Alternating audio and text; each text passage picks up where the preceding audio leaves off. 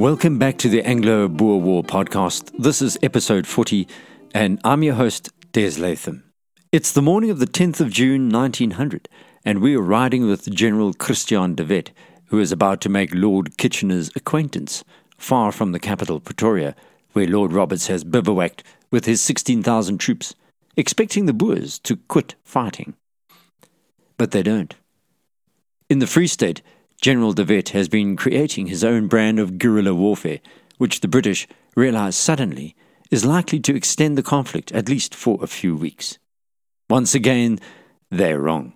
The war is about to extend for two more years.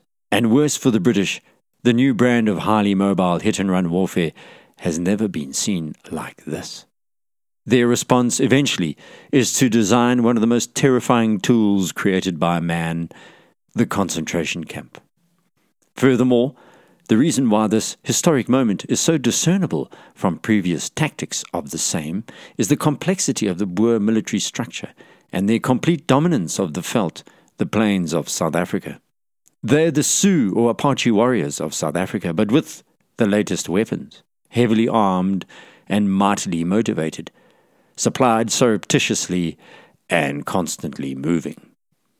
De Wet is the master of this landscape, but he's about to meet a man who eventually became one of the most hated in southern Africa by Boer and even black South Africans, the man who was to perfect the idea of the concentration camp, Lord Kitchener.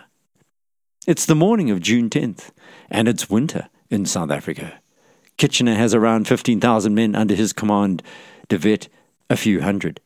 And the Boer commander is using the British weak link as his attack point the railway line between the inland cities and the ports of Cape Town, Port Elizabeth, and East London. De Wet, however, is in a quandary. If he continues to attack the railway line, eventually Kitchener will catch him or surround his little force, particularly on the open plains around Heilbron and Vredefort in the Free State.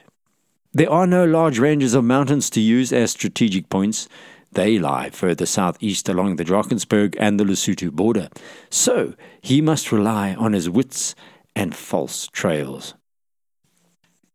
He says in his book Three Years' War I gave orders that the few wagons which we had with us should proceed in the direction of Kroonstad to the west of the line. Once out of sight, they were to turn sharply to the west and continue in that direction.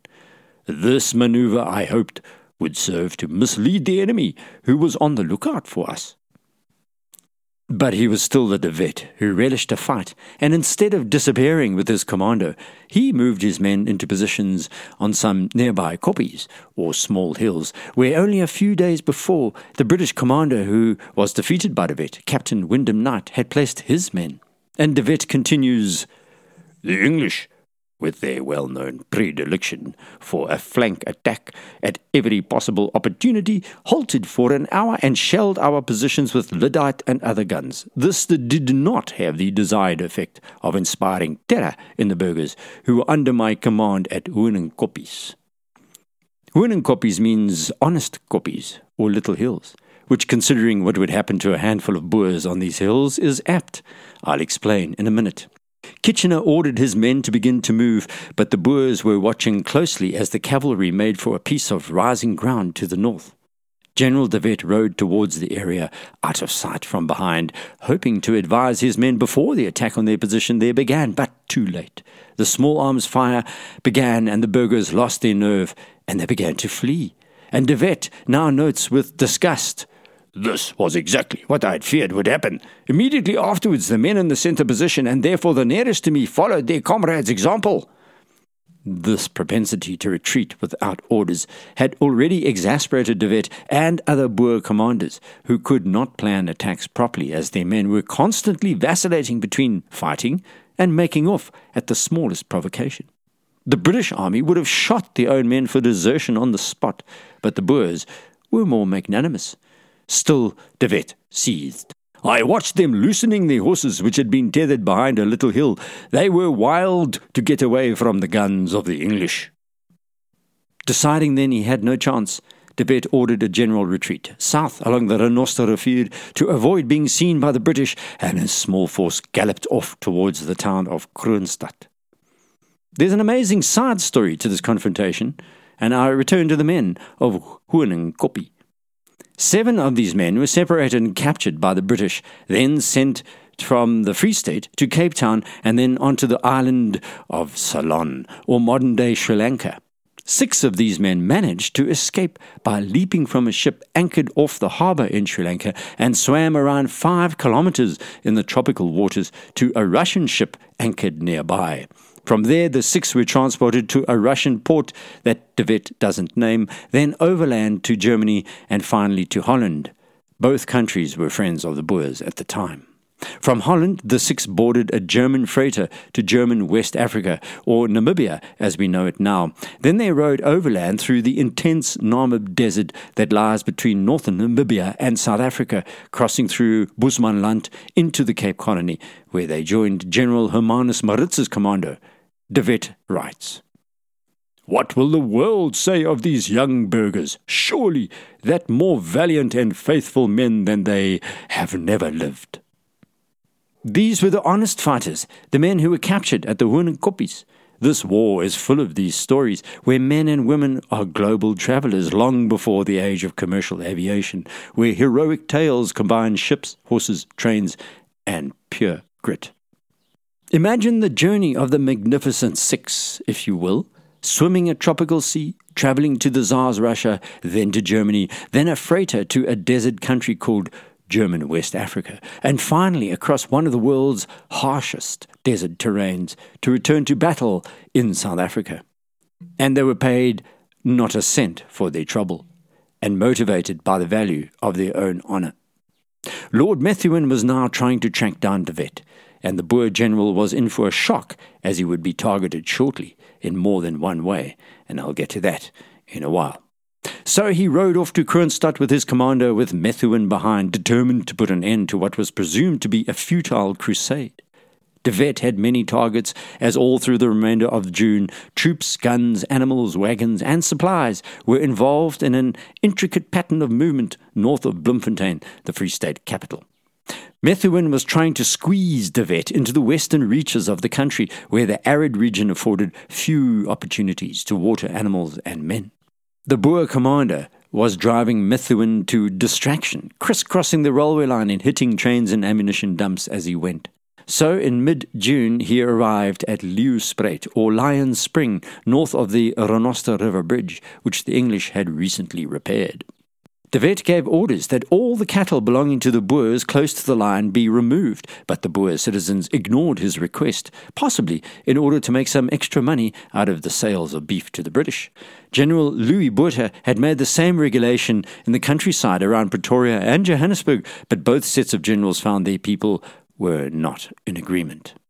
De Wet believed that had the British been unable to purchase beef from the Boers, the war may have taken a different turn. But that's naive. The British were being supplied by the entire empire, and that supply would never dry up, at least not in 1900. But De Wet was growing increasingly bitter about his folk, too, and he wrote, It was not their commander in chief, no. They had to thank the disobedience of our burghers for the fact that they were not all starved to death in Pretoria. Not quite true, but he was right about disobedience. The burghers reacted like cats being herded. De Wet had reinforcements in the form of General Froneman, who he asked to cross the railway line north of Rhenoster River Bridge, and that in the morning he should attack the English at Leeuwspruit Bridge from the east. De Wet, in the meantime, would make his way with a Krupp gun to the west of the line, and he'd attack the British from that direction, a classic pincer movement. But his plan came to nothing. Froneman ran into English troops at Leeuwspruit railway bridge during the night as a train steamed up. And on board that train was the famous Lord Kitchener, hero of the Sudan, Lion of the North, and De Wet and Froneman were unaware that he was so close by. This is where Froneman and De Wet's men let them down. They were ordered to storm the train, but they refused. Had they done so, Lord Kitchener would no doubt have been captured, dead or alive. De Wet writes bitterly Had they done so, Lord Kitchener would have fallen into our hands. Instead, Kitchener managed to leap onto a horse in the dead of night and make his escape. and the train also headed off into the night, so both Kitchener and the supplies on board were safe. But there was some good news for the Boers. General Froneman managed to overpower the garrison at the railway bridge and took 58 prisoners. He then set fire to the bridge, which was a wooden structure having been built to replace another similar one which had been blown up with gunpowder. They also captured 300 black troops and logistic support soldiers.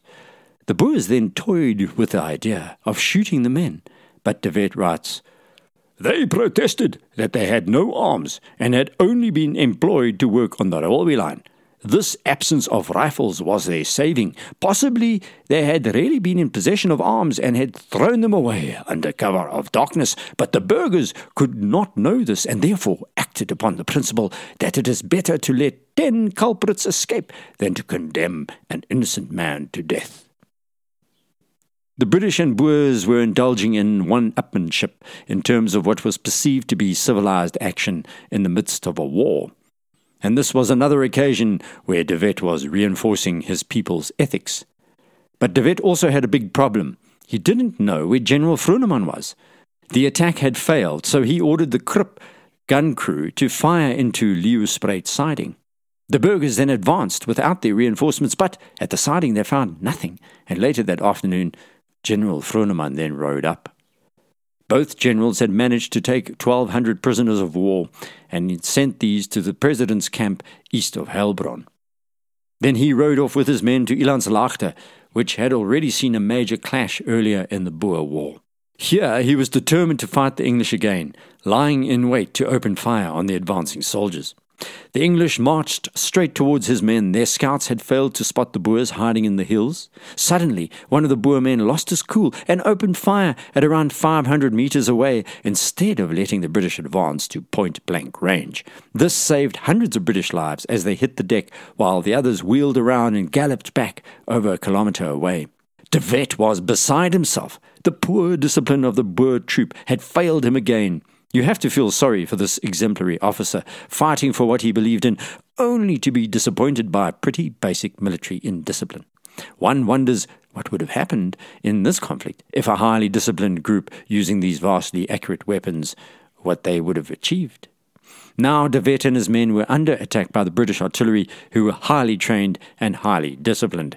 These guns opened at a heavy fire on the ridges, and a second party of English tried to outflank the Boers. This led to De Wet retreating. As the winter sun sank and dusk drew in, De Wet and his commando of around a thousand men cantered back to their camp near Slootkraal and remained in hiding there until the following day. Then Paardekraal, 30 kilometers northeast of Kroonstad, and there he used this as his HQ until the evening of the 19th of June. He divided his men into three parties to attack the railway line once more. Commandant J.H. Olivier was sent to Honingspruit Station again, General Froneman to America siding, and De Wet made his way to Serfontein siding. But these three attacks failed largely as the English were ready, and the Commandant Olivier attacked Honingspruit too late in the day. Still, these rumblings south of where Lord Roberts watched in Pretoria began to worry the British. They had captured the capital weeks before on June the 5th and expected the Boer generals to admit defeat, but they hadn't. In fact, Roberts and his men had already had to fight a short, sharp battle close to Pretoria called the Battle of Diamond Hill, which I'll talk to you about next week.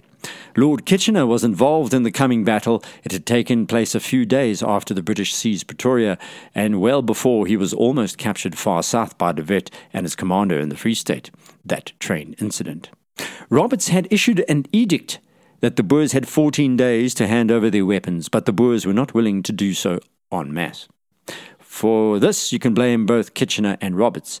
They had believed that might was right, that the Boers deserved to be taught a lesson, and in particular General Christian de Wet, who was now virtually world famous. French and German journalists thought of him as a kind of military genius, and indeed, if you assess how clearly he saw how to act under duress, there was a strict genius about him.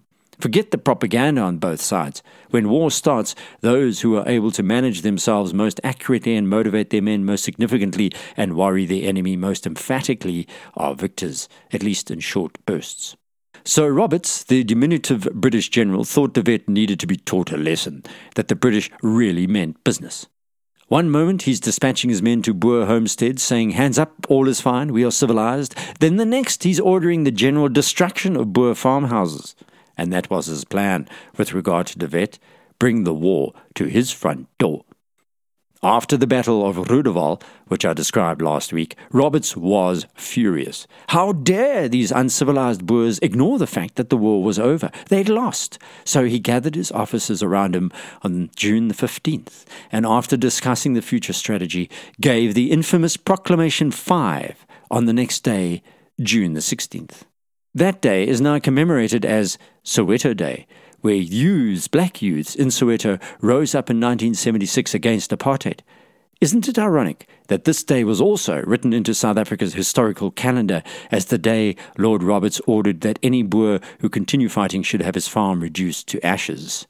Roberts is quoted as saying, A few examples only will be necessary, and let us begin with De Wet's farm. And thus, on June the 16th, De Wet's farm called Roodepoort was reduced to ashes. By the time it was safe enough for Christian de Wet to return to his own property, the embers had died down, but even from a distance he was shattered by what he saw. It had taken this man his lifetime to build up this farm, and the British turned it into a shell in less than a minute. The British had turned an enemy into an implacable enemy. De Wet's family were also adrift in this madness. His three eldest sons were on commando with him. His wife, Cornelia, and nine other children had been roaming the countryside for months, taking refuge where they could. De Wet rode up to the ashes of his farmhouse, then realized that the British had actually used dynamite to destroy it, wiping away a generation of development in a heartbeat. He dismounted, knelt at the grave of his infant daughter, and prayed. Then he climbed back on his horse, rode back to his companions, who described him as face drawn and pale, and said, Let's go. There's work to be done. The blasting and burning of De Wet's farm is now regarded as one of the core moments of this war in June 1900. At first, Roberts was sure he was successful because the Boers were shaken by this act, and many actually surrendered. However, the attack on the farm Roodepoort was also a rallying call for those who were more fundamentalist. So the British were now targeting generals, therefore nothing was safe. Their own homes were in danger, so many Boers gave up. Between March and July of 1900, around 14,000 Boers, or almost a quarter of the original 60,000 Boer conscripts in the two republics, abandoned the struggle. Most of these were wealthy middle class burghers and senior government officials, the people who had the most to lose. Yet the Roodepoort farm burning was ultimately counterproductive. It was a double edged symbol, as Dutch historian Martin Bossenbroek writes. This incident caused many others to increase their resolve and fight on defiant to the end. In a nutshell, De Wet's example of sacrifice made his people more resolute than less. Christian was going to fight on to the bitter end. This led to two types of Boer, which in the coming years, and even to this century now, the types are still used as an insult or badge of honor. The one group were called the Hensoppers, or hands uppers, those who surrendered. The other group was called the Bitterenders, or bitter enders, those who fought apparently for the noble purpose of their cause. Roberts's draconian measure had caused the Boers a great deal of trouble. It also caused fractiousness, where the choice was between returning to their peaceful, rustic way of life as loyal subjects of the British, or to continue the fight and be hunted down as rebels. There was now a war inside every Boer family. It moved from the battlefield into the kitchen and the lounge, into the ox wagon, President Steyn of the Free State issued his own proclamation saying he was indeed the proper leader of the country, not Lord Roberts. Far away in the eastern Transvaal town of Machadodorp on the edge of the escarpment heading towards Portuguese East Africa, Transvaal President Paul Kruger looked on. He responded with his own series of telegrams and edicts, and on June 20th, for example, addressed himself directly to those who were still undecided. Brothers, brothers, I implore you not to give up hope. Be steadfast and fight in the name of the Lord. Look into your hearts. If you are cowardly and flee, it is because you have ceased to believe in a God in heaven and have forsaken the Almighty. Kruger was a biblical man from another age, but he also continued to inspire the bitter Einders. The Transvaal president then made it clear what was coming for both the British and the Boers who hands upped. On June the 24th, Kruger ordered these hands uppers to have their property confiscated. We'll call a halt now to the Battle of the Wits, the Hearts and Minds, and I'll pick up the Battle of Diamond Hill next week and other incidents around Pretoria. So thanks for listening, and to those who are sending me notes and advice, please continue. Don't forget to take a look at our website, abwarpodcast.com. And if you want to send me a message, you can direct message me on Twitter at Des Latham. Until then, goodbye. Wees daarin maar ik ooit weer kan ze, om mijn schade heb ik weer gekregen. En zonder gedal langs die mooie rivierse wal, het zij voor oorlogsdagen blij. O breng mij terug naar jouw Transvaal, daar waar mijn Sarin.